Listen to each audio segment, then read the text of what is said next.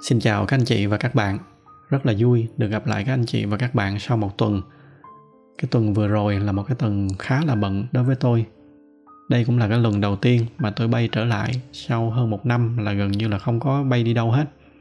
Thì tuy nó chỉ là một cái chuyến đi ngắn ngày ở trong nội địa nước Úc, nhưng mà do những cái người mà tôi đi cùng là những cái người rất là đặc biệt, cộng thêm với cái mục đích chuyến đi nó cũng rất là hay do đó, nên cái chuyến đi đó nó để lại cho tôi khá là nhiều cái trải nghiệm thú vị.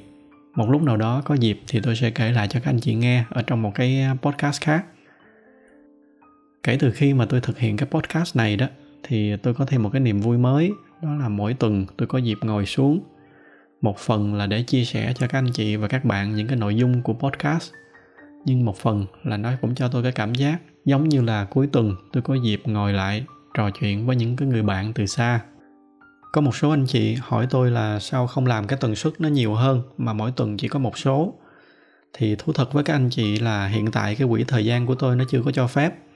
Thời gian trong tuần của tôi hầu hết là dành cho công việc. Ngoài cái công việc cố vấn ở chính phủ thì tôi còn đang cố vấn thêm cho một số công ty khác. Ngoài ra thì tôi cũng đang viết một cái quyển sách. Do đó nên cái quỹ thời gian mà tôi dành cho cái hoạt động podcast này chủ yếu nó tập trung vào cuối tuần mà cái tật của tôi thì mỗi khi mà làm cái gì thì tôi cố gắng tôi làm mọi thứ cho nó thiệt là chỉnh chu, nên nó cũng hơi mất thời gian một chút. Nhưng mà các anh chị cũng yên tâm là dù có bận tới đâu thì tôi cũng vẫn sẽ sắp xếp một cái quỹ thời gian nhất định cho cái việc làm podcast này. Bởi vì thật sự là từ khi mà làm cái hoạt động này thì nó cũng mang lại cho tôi khá là nhiều cái niềm vui.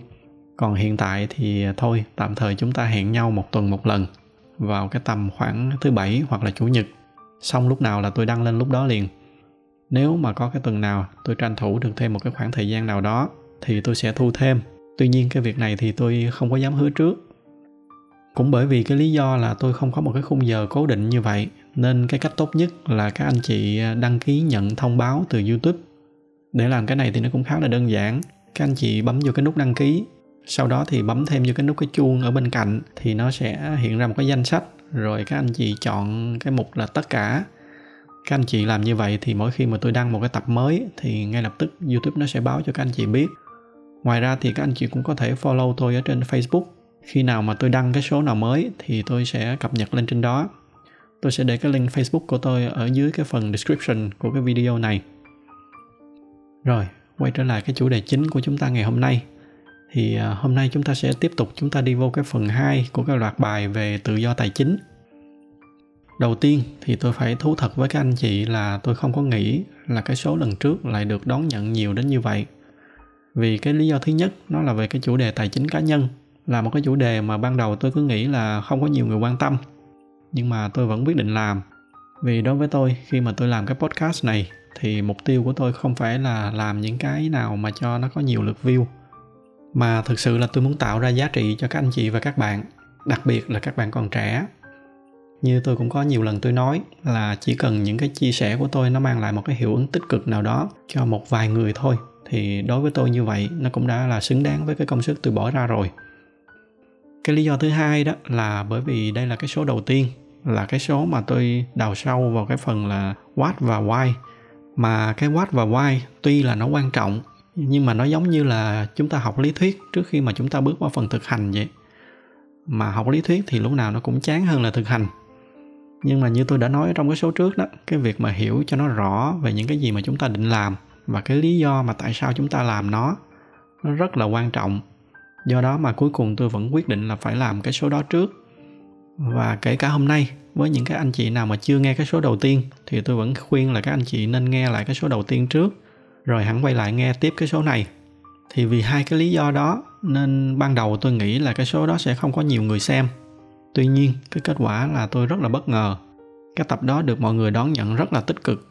Sau khi mà đăng cái tập đó thì tôi nhận được rất là nhiều tin nhắn và email nói rằng các anh chị đã xem và được truyền cảm hứng rất là nhiều. Và đó cũng là cái số mà tôi nhận được rất là nhiều những cái comment ở trên youtube. Và cũng xin cáo lỗi với các anh chị là tôi không có thời gian để trả lời hết mấy cái comment đó. Nhưng mà các anh chị yên tâm là tôi có đọc hết và tôi rất là vui khi đọc các cái comment của các anh chị thật ra thì không có cái gì nó vui hơn là được thấy cái việc mà mình làm nó mang lại cái giá trị ít nhiều gì đó cho xung quanh. Và nó cũng tiếp thêm cho tôi rất là nhiều cái động lực để mà tôi tiếp tục thực hiện cái hoạt động podcast này. Thì như trong lần trước tôi có nói, kể từ cái số ngày hôm nay, thì song song với audio, tôi có chuẩn bị thêm một số cái slide và một số cái minh họa. Tôi vẫn đăng ở trên các cái kênh podcast khác như là Spotify hay là Apple hay là Google tuy nhiên, nếu mà được thì các anh chị nên theo dõi ở trên YouTube để mà cho cái trải nghiệm nó được đầy đủ hơn. Đây cũng chính là cái lý do mà vì sao mà tôi chọn YouTube là cái kênh chính cho cái podcast này. Để đến cái kênh youtube của cái podcast này thì các anh chị chỉ cần gõ vào cái tên miền là hiếu.tv lên trên cái trình duyệt. Bây giờ thì tôi xin phép bắt đầu bước vào cái chủ đề chính của chúng ta ngày hôm nay.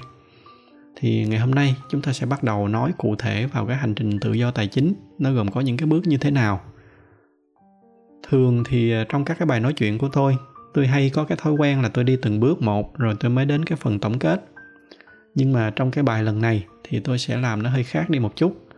Tôi sẽ sâu hết cho các anh chị thấy tổng quát toàn bộ cái hành trình ngay từ đầu luôn. Thì đây là toàn bộ cái hành trình của chúng ta. Tổng cộng chúng ta sẽ có 12 bước và nó được chia ra làm 4 giai đoạn. Tôi sẽ giải thích cho các anh chị về toàn bộ những cái bước trong các cái giai đoạn này, rồi trong các cái phần sau đó thì chúng ta sẽ đi sâu vào từng cái giai đoạn. Thì cái cột mốc đầu tiên của cái hành trình này, tôi gọi nó là cái giai đoạn nợ nần. Đây có thể gọi là một cái cột mốc âm, và nó là cái xuất phát điểm của hầu hết các bạn trẻ ở nước ngoài. Cái lý do đó là thường là các bạn này khi mà các bạn bắt đầu bước ra đời là các bạn sẽ kèm theo một cái khoản nợ khá là lớn, gọi là student loan, là cái khoản tiền mà các bạn đã vay của chính phủ để đi học đại học tiếp theo là cái cục mốc số 2 đó là cái giai đoạn mà tôi gọi nó là financial dependent. Tôi dịch cái cục mốc này ra tiếng việt một cách nó dân dã hơn, thì cái cục mốc này tôi gọi là ăn bám gia đình. Và đây là cái xuất phát điểm của hầu hết chúng ta ở việt nam. Đây nó giống như là cái mốc số 0 vậy, nghĩa là tuy nó không có đến cái mức là bị âm như các bạn nước ngoài, nhưng mà chúng ta cũng chưa có gì ở trong tay và vẫn còn phải ăn bám gia đình sau đó, cái bước số 3 là cái bước mà chúng ta bắt đầu đi làm và có thể tự nuôi được bản thân mình. Đây là cái bước mà tôi nghĩ là đại đa số các bạn trẻ đang ở trong cái giai đoạn này. Và cũng có rất là nhiều người sẽ dừng lại ở bước này và cứ thế sống cả cuộc đời mình ở bước này. Tuy nhiên, nếu mà dừng lại ở bước này thì đây là một cái bước mà chúng ta vẫn đang sống theo cái kiểu là làm được tháng nào, xài tháng đó. Và ở trong tập trước tôi có nói sống như vậy thì nó sẽ tạo ra rất là nhiều rủi ro về mặt tài chính. Lỡ xui mà có cái gì đột xuất là chúng ta sẽ rất là khó khăn để mà xoay sở. Đó là lý do mà tại sao tôi để ba cái bước này ở chung trong một cái giai đoạn mà tôi gọi là giai đoạn căng thẳng và bất an. Tiếp theo là cái giai đoạn gọi vui, là cái giai đoạn khai sáng. Tuy nhiên, gọi vậy thì nghe nó hơi đau to búa lớn quá, nên tôi gọi nó theo một cái cách bình dân hơn một chút. Đó là giai đoạn theo dõi và hành động thì trong giai đoạn này có ba cái cột mốc. Thứ nhất đó là khi mà chúng ta bắt đầu biết cách lập kế hoạch để mà theo dõi và kiểm soát chi tiêu của mình. Cái bước này nó rất là quan trọng bởi vì nó sẽ giúp cho các anh chị tính toán được những cái mốc tài chính căn bản của mình. Đặc biệt là hai cái con số, đó là mức chi tiêu tối thiểu và mức chi tiêu tiêu chuẩn. Cái lý do mà nó quan trọng là bởi vì nó là những cái con số mà chúng ta sẽ dùng để tính cho các cái cột mốc tiếp theo sau khi mà đã thiết lập được toàn bộ các cái hoạt động theo dõi và chi tiêu, thì chúng ta bắt đầu bước sang cái giai đoạn hành động. Thì cái việc đầu tiên mà cần phải hành động, đó là phải triệt tiêu hết tất cả những cái khoản nợ xấu mà đang có. Tôi gọi cái cột mốc này là cột mốc xóa nợ. Đây cũng là một cái bước rất là quan trọng. Và trong bước này, tôi sẽ chia sẻ cho các anh chị và các bạn cái cách để mà phân tích thế nào là nợ xấu, thế nào là nợ tốt. Kèm theo đó là cái cách để prioritize nghĩa là lập cái thứ tự ưu tiên của từng cái khoản nợ. Để từ đó mình xác định được cái khoản nợ nào là nên xử lý trước, khoản nợ nào thì nên xử lý sau. Để rồi sau đó chúng ta lên cái lộ trình là sẽ xử lý từng cái khoản nợ một như thế nào. Thì nếu mà các anh chị thực hiện được xong cái bước này, nó đã là một cái thành công rất là lớn cho các anh chị rồi. Nó sẽ giúp đưa cuộc sống của các anh chị sang một cái giai đoạn mới, nó nhẹ nhàng và thoải mái hơn rất là nhiều. Tại vì từ nay các anh chị không còn phải sống với một cái áp lực nợ nần nữa sau khi mà xong cái bước xóa nợ rồi thì sẽ đến cái bước thứ sáu. Đó là cái bước mà chúng ta sẽ set up cái dòng tiền của mình. Cái lý do đó là nếu mà chúng ta để tiền nó chảy hết về một chỗ thì nó sẽ rất là khó quản lý và nó sẽ dễ dẫn đến cái rủi ro là chúng ta sẽ xài phạm vô những cái khoản tiền mà lẽ ra chúng ta không nên xài. Thì tôi sẽ hướng dẫn cho các anh chị cái cách để mà chia cái dòng tiền ra như thế nào cho nó hiệu quả. Tôi cũng sẽ giới thiệu cho các anh chị về thế nào là cái everyday account và nó sẽ dùng cho những cái loại chi tiêu gì. Rồi thế nào là cái saving account và cái saving account thì nó sẽ dùng cho những cái hoạt động gì? Ngoài ra thì tôi cũng sẽ giúp cho các anh chị cái cách setup một cái emergency fund và một cái nữa là cái rainy day fund, hoặc là có nơi thì họ gọi nó là sinking fund. Thì đầu tiên nó là cái gì? Rainy day fund và emergency fund. Hai cái này nó khác nhau như thế nào? Và tại sao là nên setup hai cái fund này? Cũng như là cái cách mà tính ra được cái tỷ lệ hợp lý cho từng loại. Setup được những cái này xong là các anh chị sẽ bắt đầu có được những cái runway cần thiết cho cuộc sống. Cũng như chúng ta sẽ biết được cái cụ thể là cái runway của chúng ta nó sẽ kéo dài được bao lâu. Trong những cái trường hợp mà lỡ mà nó có cái chuyện gì bất ngờ, thì cái chất lượng cuộc sống của chúng ta nó vẫn không có bị ảnh hưởng. Thì những cái hoạt động này, ngoài cái việc là nó tạo ra một cái hành lang an toàn về tài chính cho chúng ta thì nó còn giúp chúng ta loại bỏ được cái cảm giác bất an về tài chính ở trong cuộc sống. Tiếp theo là chúng ta sẽ sang một cái giai đoạn mới. Nếu mà dùng đúng cái từ tiếng anh cho giai đoạn này thì nó gọi là well building. Nhưng mà cái từ này thì tôi cũng không biết dịch ra làm sao cho nó hay. Nếu mà dịch sát nghĩa thì nó sẽ là giai đoạn xây dựng cái sự thịnh vượng. Nhưng mà dịch vậy thì nghe nó vừa dài vừa lủng củng. Nên tôi tạm gọi cái giai đoạn này là cái giai đoạn tích lũy và đầu tư nghĩa là sau khi mà các anh chị đã hoàn tất được cái bước số 6 ở cái giai đoạn trước, thì coi như là chúng ta đã củng cố được một cái hậu phương vững chắc rồi. Bây giờ là cái lúc mà chúng ta bắt đầu chiêu mộ quân sĩ để mà bắt đầu ra trận. Sở dĩ mà tôi gọi là ra trận đó đó là tôi bắt trước cái cách diễn giải của một cái ông ông tên là Kevin O'Leary. Thì ông này ông là giám khảo và là một cái nhà đầu tư rất là nổi tiếng của cái chương trình Shark Tank ở Mỹ. Trong một cái lần phỏng vấn thì ông có nói là ông coi tiền của ông như là những cái chiến binh và mỗi ngày ông sẽ thả những cái người chiến binh đó ra trận. Và cuối ngày thì ông muốn những cái chiến binh tiền của ổng đó sẽ mang về thêm nhiều tù binh cho ổng thì đây là một cái cách nói vui về cái việc là chúng ta làm như thế nào để mà tiền nó đẻ ra thêm tiền cho chúng ta. Và đây cũng là cái trọng tâm chính của cái giai đoạn này. Đó là chúng ta sẽ bắt đầu cái hoạt động tích lũy và đầu tư. Thì trước khi mà bắt đầu ra trận đó, chúng ta phải cần qua một cái bước, đó là chúng ta phải chiêu mộ được quân sĩ tại vì hiển nhiên là có vốn rồi thì mới tính tới chuyện đầu tư được.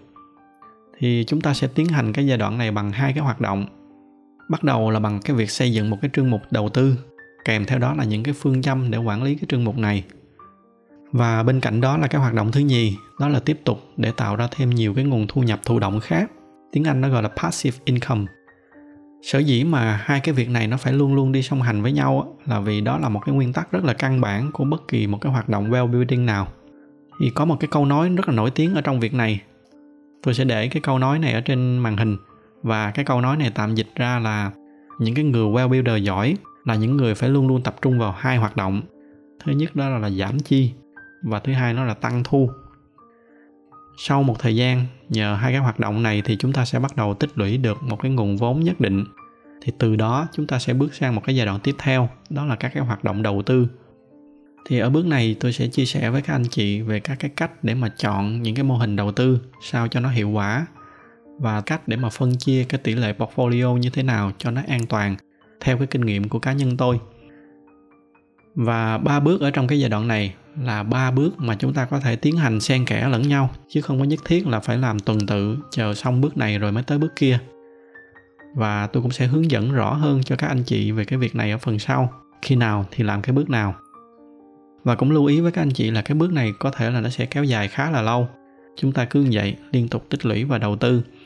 Thì đến một cái lúc chúng ta sẽ đạt được tới cái giai đoạn thứ tư. Đây chính là cái cõi niết bàn mà chúng ta hướng tới. Đó là cái lúc mà chúng ta bước qua được cái giai đoạn gọi là tự do tài chính. Thì trong cái giai đoạn này, nó có ba cái cột mốc. Và ba cái cột mốc này nó cũng là những cái khái niệm mà rất là nhiều người bị lẫn lộn và đôi khi là hiểu sai cái cột mốc đầu tiên của cái cõi niết bàn này, nó gọi là financial security. Nghĩa là đây là cái cột mốc mà chúng ta đạt được cái mức an toàn tài chính. Đây là cái lúc mà chúng ta có đủ tiền để mà nó có thể đảm bảo cho cái mức sống cơ bản của chúng ta đến cuối đời. Nghĩa là trong những cái trường hợp bất khả kháng mà chúng ta không thể làm việc được nữa, thì chúng ta vẫn được đảm bảo một cái mức sống tối thiểu. Cái cột mốc thứ hai, đó là cái giai đoạn mà chúng ta gọi là financial independent đó là độc lập về tài chính thì cái giai đoạn này nó sẽ dẫn chúng ta đến một cái khái niệm nó gọi là FIRE. Nó là viết tắt của cái chữ Financial Independent Retirement Early.